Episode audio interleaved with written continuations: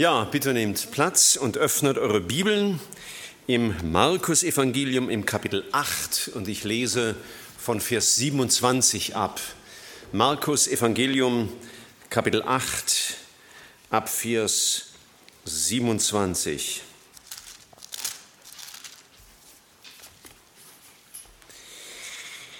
Dann ging Jesus mit seinen Jüngern hinaus in die Dörfer von Caesarea Philippi Unterwegs fragte er seine Jünger, für wen halten mich die Leute? Sie antworteten, für Johannes den Täufer und andere für Elia, andere aber für einen der Propheten. Und er fragte sie, ihr aber, für wen haltet ihr mich? Da antwortete Petrus, du bist Christus. Und er gebot ihnen ernstlich, dass sie niemandem von ihm erzählen sollten. Dann begann er sie zu lehren, dass der Menschensohn viel leiden und von den Ältesten und hohen Priester und Schriftgelehrten verworfen und getötet werden müsse und nach drei Tagen auferstehen werde. Und er redete das Wort ganz offen. Da nahm Petrus ihn beiseite und fing an, ihm zu widersprechen.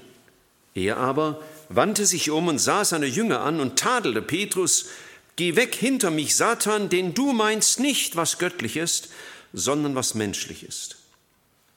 Und er rief die Menschenmenge mit seinen Jüngern zu sich und sprach zu ihnen, wer mir nachfolgen will, der verleugne sich selbst und nehme sein Kreuz auf sich und folge mir nach. Denn wer sein Leben retten will, der wird es verlieren. Wer aber sein Leben verliert um meinetwillen und um des Evangeliums willen, der wird es erretten. Was nützt es dem Menschen, wenn er die ganze Welt gewinnt, aber sein Leben verliert? Oder was kann der Mensch als Lösegeld für sein Leben geben? Denn wer sich meiner und meiner Worte schämt unter diesem ehebrecherischen und sündigen Geschlecht, dessen wird sich auch der Menschensohn schämen, wenn er in der Herrlichkeit seines Vaters mit den heiligen Engeln kommen wird. Und er sprach zu ihnen, Wahrlich, ich sage euch, es stehen einige hier, die den Tod nicht schmecken werden, bis sie das Reich Gottes mit Kraft haben kommen sehen. Drei Fragen haben mich beschäftigt bei diesem Text. Zwei hat Rin schon genannt. Die Frage, wer ist Jesus für dich? Und die zweite Frage, was erwartest du von Jesus? Und die dritte Frage, und die will ich gleich zu Anfang beantworten, ist, was sagt Kapitel 9, Vers 1? Wenn er hier sagt, einige würden hier stehen, die den Tod nicht schmecken werden, bis sie das Reich Gottes mit Kraft haben kommen sehen. Manche sagen, es ist die Ausgießung des Heiligen Geistes, denn da hat Gottes Reich begonnen auf dieser Erde. Das ist vielleicht möglich. Mir scheint eine andere Auslegung etwas näher liegen zu sein. Denn der, der Markus setzt diese Aussage fort mit dem Satz, nach sechs Tagen nahm Jesus Petrus, Jakobus und Johannes und sie gingen auf den Berg und dort wurde Jesus verwandelt, so dass man ihn in seiner Herrlichkeit sah. Und diese sprachliche Verbindung, er sagt das, hier sind einige, die sterben nicht, bevor sie nicht das Reich Gottes sehen und nach sechs Tagen geschah etwas, da spürt man, da ist eine ganz inne, enge Verbindung zwischen diesen, dieser Aussage und dem Geschehen. Und Petrus selbst äh, macht darauf aufmerksam in seinem zweiten Brief, im Kapitel 1, im Vers 16, da sagt er, denn wir sind nicht klug ersonnenen Fabeln gefolgt, als wir euch die Kraft und die Wiederkunft unseres Herrn Jesus bekannt machten, sondern wir haben seine Herrlichkeit selbst gesehen. Und deswegen denke ich, die Erklärung für diesen etwas rätselhaften Satz ist die Offenbarung des Herrn Jesus auf dem Berg der Verklärung. Wir sehen auch im Paralleltext im Matthäusevangelium, dass sein Angesicht leuchtete wie die Sonne und so ähnlich wird er uns beschrieben auch in der Offenbarung im Kapitel 1, wo Jesus als der erhöhte Herr dem Johannes begegnet ist. Möglicherweise wollte der Herr auch seinen engsten Mitarbeitern, hier Petrus und Jakobus und Johannes, bevor er ins Sterben ging, Mut machen, dass sie auf ihn sehen und seine Herrlichkeit sehen und sagen, ja, ich gehe durch das Tal des Todes, ich habe davon gesprochen, aber ich bin der erhöhte, souveräne Herr, den Tod und Grab nicht aufhalten können. Soweit eine kurze Erklärung zu diesem Vers, weil das ja natürlich bei jedem, der aufmerksam die Bibel liest, auch mal Fragen hervorruft. Was ist denn hier gemeint? Jedenfalls ist das meine Erkenntnis dazu. Jetzt zu den Fragen, die uns im Leben vielleicht etwas ähm, konkreter beschäftigen könnten. Wer ist Jesus für dich? Jesus fragt das. Ihr aber, für wen haltet ihr mich? Ich frage das manchmal in der Seelsorge. Wenn jemand vor mir sitzt und seine Lebenssituation schildert, meistens sind das ja sehr problematische Situationen, wer ist Jesus für dich? Denn wir glauben, dass Jesus genügt. Und wir glauben, dass Jesus die Antwort ist. Er hat gesagt, dass in ihm das Leben und volles Genüge ist. Und er ist der Arzt unserer Seele und auch unseres Körpers. Er ist der Herr der Weltgeschichte. Und deswegen wird diese Frage immer wieder wichtig sein, in welcher Lebenssituation wir uns auch befinden. Wer ist Jesus für dich? Jemand, der begonnen hat, mit Jesus zu leben, der wird natürlich ihn immer besser kennenlernen wollen.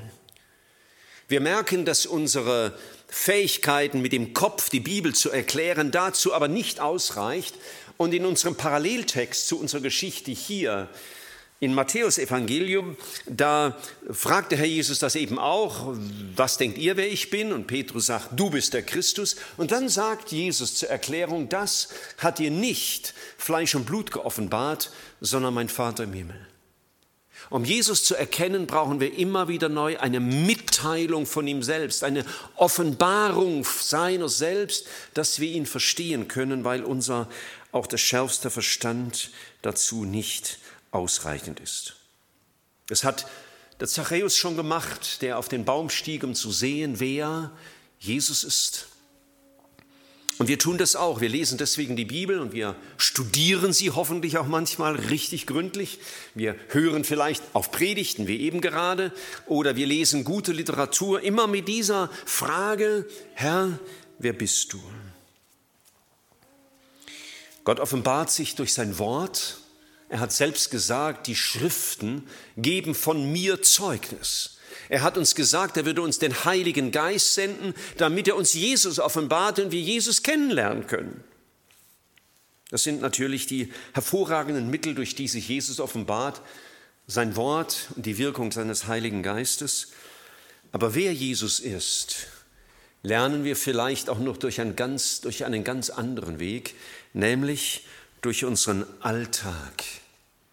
Wir erleben Jesus in unserem Alltag und mancher von uns könnte Zeugnis geben von dem, wie er Jesus in seinem Alltag erlebt. Wir sehen das Handeln unseres Herrn und wir versuchen auch das, was um uns hervorgeht, vor sich geht, in unserer Familie, an unserem Arbeitsplatz oder wo auch immer, anhand der Schrift zu bewerten. Wie muss ich das verstehen? Manches Alltagsgeschehen offenbart natürlich auch einen Mangel an Kenntnis und Erkenntnis Gottes, weil wir anstehen und mit mehr Fragen dastehen als Antworten. Und wir werden dem Herrn vielleicht dann auch die Frage stellen, Herr, wer bist du? Auch jetzt in meiner Situation. Herr, wer bist du in meinen großen Fragen, die ich gerade habe? Ja, Jesus hat sich eines Tages einer Frau geoffenbart. Wir nennen sie die Samariterin, so wird sie in der Bibel bezeichnet. Und er offenbart sich hier als den Messias, das heißt den Gesalbten, den von Gott gesandten Retter. Und er offenbart sich ihr, indem er ihr ihre Sünde zeigt. Sie geht ja ins Dorf zurück und sagt, ihr seht, ob das nicht der Messias ist, denn er hat mir alles gesagt, was ich getan habe. Er offenbart sich hier aber als der Heiland, der gekommen ist zur Vergebung der Schuld. Sie lernt ihn kennen als den Sohn Gottes und begreift, in ihm ist das ewige Leben. Das ist die grundlegende Offenbarung Jesu an uns. Die brauchen wir. Wir müssen uns erkennen als verlorene Sünder. Wir müssen erkennen, ich habe sonst nichts, was mich retten könnte, außer ihm. So wie es einmal einer sagte, ich bin ein großer Sünder aber Jesus ist ein größerer Heiland. Das dürfen wir erleben. Und ich hoffe, dass das für dich Wirklichkeit geworden ist, dass du Jesus so begegnet bist. Und wenn ich dich fragen würde, wer ist Jesus für dich, dass du von Herzen sagen könntest, er ist mein Heiland, mein Retter. Und wenn das nicht so ist, dann, dann mache ich dir Mut, dass du zu Jesus kommst und ihm deine Verlogenheit bringst und seine Errettung im Glauben für dich in Anspruch nimmst. Denn was er am Kreuz getan hat, das genügt für unsere Errettung. Wenn du sagst, jawohl, ich kenne Jesus als mein Retter, er ist mein Heiland, ihm folge ich nach, dann möchte ich dir Mut machen, dann freu dich an ihm und verlass dich auf ihn. Er ist die Wahrheit. Du wirst sehen, dass Satan immer wieder versuchen wird, den Fokus wegzulenken von Jesus hinauf. Deinen Alltag, dein Versagen, deine Probleme, deine Zweifel. Satan will unser Wachstum an Erkenntnis Jesu hindern.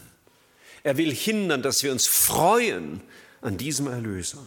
Und deswegen ist die Frage immer wieder so wichtig, auch in unseren Alltagssituationen, wer ist Jesus für mich und wer ist er in der Situation, die mich gerade so anspringt? Und die zweite Frage, die ich mir gestellt habe, ist, was erwarten wir von Jesus? Ich weiß nicht, ob wir erwartet hätten, dass Jesus sagt, wer mir nachfolgen will, dann hätten wir vielleicht fortgesetzt, der erlebt Wunder über Wunder und dem geht's immer toll. Aber er sagt, wer mir nachfolgen will, der verleugne sich selbst und nehme sein Kreuz auf sich. Wenn unser Leben erprobt wird, dann werden wir immer wieder erleben, dass Jesus Wort hält dass er zu seinen Versprechen steht, dass er sein Wort bestätigt.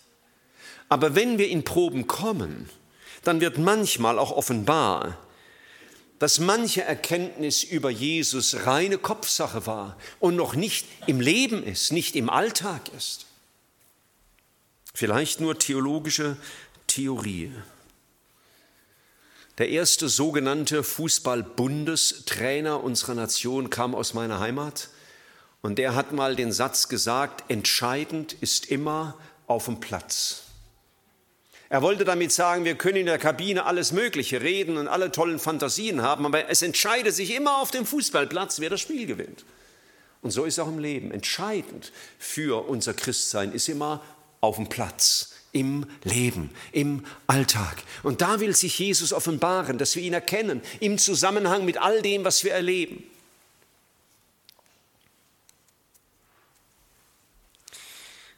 Was er für dich ist, zeigt sich in dem, was du von ihm erwartest. Nochmal, was, wer Jesus für dich ist, zeigt sich in dem, was du von ihm erwartest. Ich möchte ein sehr einfaches Beispiel geben. Das ist ein bisschen dümmlich, aber äh, so werdet ihr nicht handeln, aber es macht es vielleicht deutlich. Man sagt, die Polizei sei euer, unser Freund und Helfer.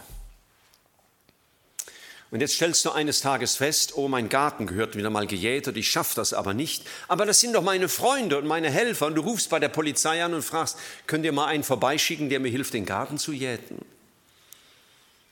Ich weiß nicht, was der Beamte dann denkt, der am Telefon ist. Aber es ist ganz klar, dass er dir erklären wird, Sie haben etwas falsch verstanden. Sie haben eine falsche Vorstellung von Polizei. Dafür ist sie nicht da. Manchmal haben wir ein bisschen kindische Vorstellungen von Jesus, falsche Erwartungen an ihn. Manchmal erleben wir, dass unser Glaube nicht trägt, dass er nicht echt ist, sondern dass er Wirklichkeit werden muss. Da sind die Jünger unterwegs mit ihrem Herrn und sie strotzen nur so vor theologischer Erkenntnis und dann kommen sie in ein Boot und der Sturm trifft das Boot und sie schreien vor Furcht und als Jesus den Sturm gestillt hat, sagt er zu ihnen, ihr Kleingläubigen, warum seid ihr so furchtsam? Wahrscheinlich hat Jesus das zu uns allen schon mehr als einmal sagen müssen. Du Kleingläubiger, warum bist du so furchtsam? Was für eine Vorstellung hast du von mir? Wir versagen manchmal im Glauben und das heißt dann nicht, wir sind keine Christen oder schlechte Christen, sondern der Herr macht uns deutlich, wo aus der Theorie noch Praxis werden muss, Leben werden muss, damit der Glaube alltagstauglich wird. Ich habe dabei gedacht an das Wort aus Jakobus 1. Viele von euch kennen diesen Vers gut, Jakobus 1, Vers 12. Und da schreibt der Apostel folgendes. Glückselig ist der Mann, natürlich auch die Frau, der oder die die Anfechtung erduldet, nachdem er bewährt ist, wird er, wird sie die Krone des Lebens empfangen, die der Herr denen verheißen hat, die ihn lieben. Die sprachliche Wurzel dieses Wortes bewähren hat auch etwas mit meinen oder denken zu tun. Ja, Bewährung bedeutet, es wird offenbar, was ich meine, damit deutlich wird, was nur ich meine, aber gar nicht so ist. Es muss die Wahrheit offenbar werden. Die Wahrheit, auch über meinen Glauben, muss herausgefunden werden durch den Alltag. Und vielleicht auch manche Vorstellungen, falsche Vorstellungen von unserem Herrn. Natürlich muss der Herr das nicht herausfinden, denn er kennt uns ja. Aber er führt uns in Lebenssituationen, die uns konfrontieren mit uns selbst und dem, was wir glauben. Und im Alltag wird immer wieder deutlich, welche Meinung von Jesus habe ich wirklich? Wer ist er? Und wer ist er für mich? Und welche Erwartungen habe ich an ihn? Und welche Meinung habe ich vielleicht auch von mir selbst, die der Herr dem Stresstest unterzieht, und dann wird manchmal deutlich, was wir zu lernen haben. Aber er tut das immer als unser Freund, als unser Bruder, als unser Vater, nicht als einer, der uns verurteilen will, sondern der uns weiterhelfen will, dass wir wachsen in seiner Erkenntnis. Er muss uns aber zeigen, was in uns ist, auch an falschen Vorstellungen über ihn. Es wird im Alltag immer wieder deutlich, was wir glauben oder was wir zu glauben meinen. Ich habe ein Buch gelesen von einem Pastor, der durch eine sehr äh, herausfordernde Zeit ging. Und dann kam ein Freund zu ihm und sagte zu ihm, es wird Zeit für dich zu glauben, was du sagst, dass du glaubst. Also du hast ein Leben lang gepredigt, was du glaubst. Und jetzt ist entscheidend ist auf dem Platz. Jetzt kannst du beweisen, dass du glaubst, was du sagst, dass du glaubst. Und das war bei den Jüngern auch so. Und deswegen, Geschwister, brauchen wir keine Furcht zu haben, auch vor Erprobungen unseres Glaubens, denn er ist ja mit uns. Und er will uns ja reifen lassen in unserer Erkenntnis von ihm. Das ist ja seine Sehnsucht. Vielleicht muss er uns eben an Grenzen führen. Ich denke an Petrus, wenn wir zurückgehen in unseren Text in Markus 8, der begann dem Herrn zu widersprechen. Und der Matthäus sagt uns, was er gesagt hat. Er hat nämlich zum Herrn gesagt, Herr, das widerfahre dir nur nicht. Vielleicht hätte er ehrlicher sagen müssen, Herr, das widerfahre uns, das widerfahre mir nur nicht. Denn Herr, wenn du jetzt sterben würdest, das wird ja all meine Vorstellungen, all meine Erwartungen in dich als falsch erweisen. Mein Bild von dir würde ja Schaden nehmen. Aber wisst ihr, manchmal muss unser Bild von Jesus Schade, Schaden nehmen und manchmal kann es gar nicht früh genug kommen, dass unsere falsche Vorstellung von Jesus als solche entlarvt wird, damit wir erkennen, wer er wirklich ist. Schon Jesaja hat gesagt, meine Gedanken sind nicht eure Gedanken. So viel der Himmel höher ist, denn die Erde sind meine Gedanken höher als eure. Manfred Siebald hat das so gedichtet, Müssen falsche Träume sterben, ehe man Jesus wirklich sieht? Und in diese Denkweise hat Jesus die Jünger mit hineingenommen. Wer glaubt ihr, dass ich bin? Und was sind eure Erwartungen an mich? Und der Petrus hatte Erwartungen an Jesus, die Jesus aber so nicht erfüllen konnte, sondern er sagt zu ihm im Vers 34, wer mir nachfolgen will, der verleugne sich selbst und nehme sein Kreuz auf sich und folge mir. Ich habe über diesen Begriff das Kreuz auf mich nehmen wieder mal nachgedacht. Wozu ist das Kreuz da? Nur das Kreuz, das wir hier auf dieser Fahne haben, ist das Symbol dafür, Jesus starb für uns, er hat uns versöhnt mit dem Vater, weil er die Strafe auf sich nahm, die wir verdient hätten. Er, das Kreuz ist das Symbol dafür, dass unsere Sünde vergeben ist, dass wir aus dem geistlichen Tod errettet sind und leben dürfen mit Jesus. Das ist, was das Kreuz sagt. Und jetzt sagt der Herr Jesus nicht nur, glaubt an das Kreuz und seht auf das Kreuz, sondern lasst dieses Kreuz auch zu in eurem Leben. Nehmt auf euch das Kreuz. Warum sagt er das? Nun schau, das Kreuz ist nicht nur ein Symbol dafür, dass unsere Schuld vergeben ist, sondern es ist auch ein Symbol dafür, dass die Erlösung in unserem Leben umgesetzt werden muss, Realität werden muss, dass ich verändert werde, dass Erlösung in meinem Leben sichtbar wird, spürbar, hörbar wird.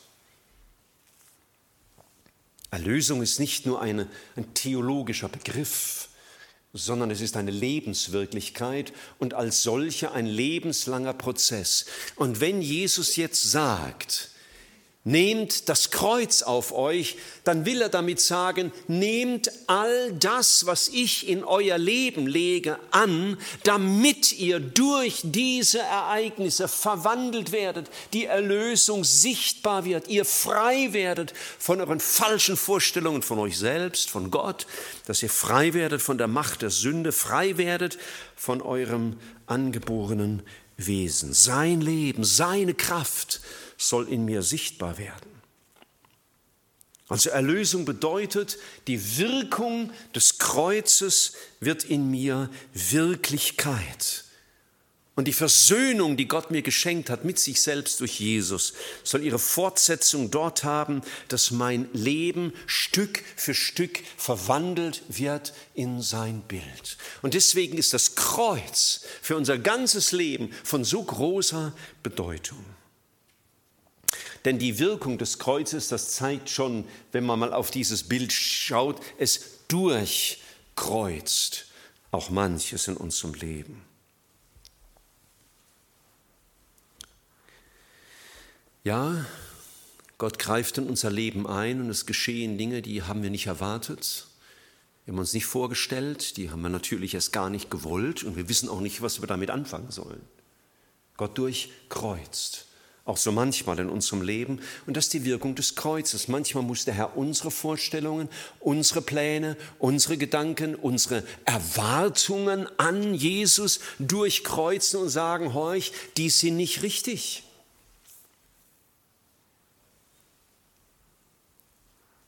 Und das geschieht eben dort, wo das Kreuz oder wo der Herr Jesus Nein sagt, zu meinen Vorstellungen, vielleicht auch mein, Nein sagt zu meinem Lebensstil, Nein sagt zu meiner Art des Christseins, Nein sagt zu manchem Denken und Reden und Handeln. Das Kreuz will deutlich machen, du sollst durch Jesus verändert werden dass dir nicht nur deine Sünde vergeben wird, sondern dass du Gott, dass du Jesus ähnlicher wirst. Und deswegen ist die Frage immer wieder neu, wenn uns Dinge geschehen, die uns nicht gefallen, so wie dem Petrus hier die Ankündigung von Jesus, ich werde sterben, die hat ihm gar nicht geschmeckt. Natürlich nicht. Die hätte mir auch nicht gefallen. Werden wir immer, wird uns immer wieder die Frage gestellt, so, wer ist Jesus für dich? Wer ist Jesus in den Aufregern deines Lebens? Wer ist Jesus in den Proben, dein, denen dein Glaube unterzogen wird? Könnten manche Herausforderungen, die Gott in dein Leben stellt, solch ein Kreuz sein, das heißt ein Mittel, um dich Jesus ähnlicher zu machen? Oder gehen wir zu Jesus und widersprechen ihm und sagen ihm, Herr Jesus, du hast einen Fehler gemacht, du hast mich vergessen, du hältst dein Wort nicht. Oder werden wir verstehen, Jesus will mich verändern? Dieses Kreuz, also diese Situation, die meine Vorstellungen durchkreuzt, ist ein Mittel, ein, ein Instrument meiner Erlösung. Die meisten von euch wissen mein Geburtsdatum, weil es so selten ist. Es ist der 1. Januar, könnt ihr schon mal merken. Ja. Und der 1. Januar ist natürlich vom Kalender her sehr gut dazu geeignet, ein bisschen nachzudenken über das Jahr, das gerade wenige Stunden oder fünf Minuten vorher zu Ende gegangen ist und jetzt bricht ein neues Jahr an. Das machen ja viele so, mache ich auch. Und eine Frage, die ich natürlich nicht immer so gut beantworten kann, ist, ist meine Erkenntnis von Jesus gewachsen? Ist meine Vorstellung von ihm seinen Vorstellungen ähnlicher geworden? Was erfüllt mich? Ist das die Angst, die unser deutsches Volk zum Teil beherrscht in dieser Zeit? Ist es der Zorn auf Menschen, die Dinge tun, die ich für falsch halte? Oder sind es viele Informationen, die ich jeden Tag in mich hineinschaufle, die mich beherrschen? Oder ist Jesus das Thema? Wir haben ja diese schönen Gemeinde-T-Shirts, wo auf dem Rücken immer steht, Jesus ist unser Thema. Und ich glaube, auch die letzten Monate wollten das mal auf die Probe stellen. Bleibt der Gekrönte unser Thema. Bleibt er mein Leben? Wird die Frage mich beschäftigen, wer ist Jesus für mich jetzt? In dieser Lebensphase, wie immer sie bei dir auch gerade klingen mag. Ja, wir haben Angst auf dieser Welt, ich manchmal auch. Ja, natürlich äh, höre ich viel und beurteile ich viel und verstehe vieles auch nicht. Aber diese Frage darf ich immer stellen und ich bin sicher, immer wieder eine Antwort darauf zu bekommen, wer ist Jesus? Und wenn Jesus uns ein Kreuz auferlegt, also etwas in unser Leben hineinlegt als Mittel, um uns zu verändern, um Erlösung Wirklichkeit, gelebte Wirklichkeit werden zu lassen. Wenn Gott so sich erlaubt einzugreifen in unser Leben, werden wir dann sagen, Herr, du darfst das? Oder werde ich sagen, das widerfahre mir nur nicht? Das ist immer wieder die große Frage für uns. Wollen wir unser Leben erretten? So hat es Jesus gesagt im Vers 35. Wer sein Leben retten will, und damit meinte er nicht nur die biologische Existenz, sondern meine Vorstellung vom Leben, meine Erwartungen vom Leben, meine Bedingungen an Jesus für das Leben mein Wohlergehen, mein Wohlstand, meine Freiheit. Ein Bruder schrieb mir dieser Tage, die Christen wollen immer das Beste beider Welten. Sie wollen das Beste vom Himmel und sie wollen auch noch das Beste auf dieser Erde. Das Beste im Himmel ist uns versprochen. Wir dürfen uns danach ausstrecken. Das Beste auf der Erde ist uns nicht versprochen. Wenn Gott uns trotzdem überreich beschenkt, mit viel Gutem auf dieser Welt, lasst uns Gott danken, aber nicht denken, es wäre unser berechtigter Anspruch. Werden wir das Kreuz zulassen in unserem Leben? Werden wir bereit sein, unser Leben zu verlieren? Werde ich das Kreuz zulassen, das mich löst von meiner sündigen Natur, von meiner sündigen Haltung?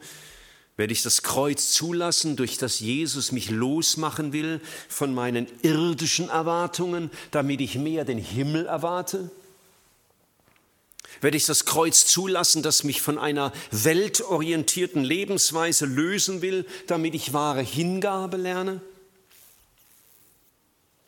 Werde ich das Kreuz zulassen, damit es mir ernst wird mit dem Gebet, Amen, ja komm, Herr Jesus, und dass ich ein Leben führe, für das ich mich nicht schämen muss, wenn er kommt? Der gleiche Bruder, der mir das mit den beiden Welten geschrieben hat, der schrieb mir auch ein Zitat, das er irgendwo gefunden hat. Bevor Gott die Welt das Fürchten lehrt, lehrt er die Gemeinde die Gottesfurcht. Bevor Gott die Welt das Fürchten lehrt, lehrt er die Gemeinde die Gottesfurcht. Und daher bleibt es bei dieser Frage immer wieder neu. Wer ist Jesus für dich? Und was erwartest du von Jesus? Und diese Fragen beantwortet er uns durch sein Wort, durch seinen Heiligen Geist und er gebraucht den Alltag dafür, denn da werden wir die entscheidenden Dinge lernen. Und dabei wird der Heilige Geist immer wieder deinen Blick auf Jesus lenken, dass du aufsiehst auf Jesus, aufsiehst auf das Kreuz Satan dagegen will deinen Blick weglenken von Jesus, auf diese Erde, auf dich und deine Erwartungen, deine scheinbar Berechtigten. In allen verwirrten und verwirrenden Dingen, die seit Anfang an auf dieser Welt zu finden sind, ist immer wieder die Frage wichtig, für wen hältst du mich? Unser Gegner ist der Durcheinanderbringer. Satan heißt ja auch Durcheinanderbringer. Der will unser Denken durcheinander bringen. Aber der Herr will uns den Blick immer wieder neu auf sich selber lenken. Und vielleicht wird dich in deinem Alltag, auch in dem, was dich heute stört, in der kommenden Woche dir querläuft, vielleicht wird es dich Gott daran erinnern, willst du jetzt mein Kreuz auf dich nehmen und fragen, Jesus, Wer bist du? Wer bist du jetzt für meine Situation? Und dass du lernst, Erwartungen an ihn zu stellen, die der Bibel entsprechen. Wirst du bereit sein, dein Kreuz auf sich zu nehmen, auf dich zu nehmen und es seine Wirkung tun zu lassen, damit du gerettet wirst oder damit dein Leben Frucht bringt für die Ewigkeit? Wer ist Jesus für dich? Und was erwartest du von ihm? Lasst uns darüber einen kleinen Moment in der Stille nachdenken, jeder für sich auf seinem Platz. Es soll bitte niemand laut beten. Ich schließe dann ab mit Gebet. Wir danken dir, Herr Jesus Christus, dass du die Wahrheit bist, die Wahrheit. Du bist der Weg, du bist das Leben. Wir danken dir dafür, dass in dir alle Fülle der Gottheit leibhaftig ist. Danke dafür, dass wir dich kennen dürfen und dass wir dich immer besser kennenlernen dürfen. Vergib uns alle manchmal sehr kindischen Vorstellungen von dir und unsere Erwartungen an dich, die so egoistisch sind, die so falsch sind. Danke dafür, dass du uns immer wieder neu die Augen öffnen willst über das, wer du bist. Vergib uns, wenn wir das aus den Augen verloren haben. Wer bist du jetzt? Vergib, wenn wir darüber die Vollmacht des Heiligen Geistes verloren haben, um mit unseren Lebenssituationen umzugehen in deiner Kraft wo wir dann von einer Niederlage in die nächste taumeln. Danke, danke, dass wir lernen dürfen. Und danke für diese beiden Fragen. Wer sagt ihr, dass ich bin? Und was erwartest du von mir? Wenn ihr möchtet, dann lasst uns gemeinsam das beten, was unser Herr uns gelehrt hat zu beten, weil ich glaube, dass es sehr schön zusammenfasst, was wir heute Morgen dachten. Unser Vater im Himmel, dein Name werde geheiligt, dein Reich komme, dein Wille geschehe auf Erden wie im Himmel. Unser tägliches Brot gib uns heute und vergib uns unsere Schuld, wie auch wir unseren Schuldigern vergeben. Und führe uns nicht in Versuchung, sondern erlöse uns von dem Bösen. Denn dein ist das Reich und die Kraft und die Herrlichkeit in Ewigkeit. Amen.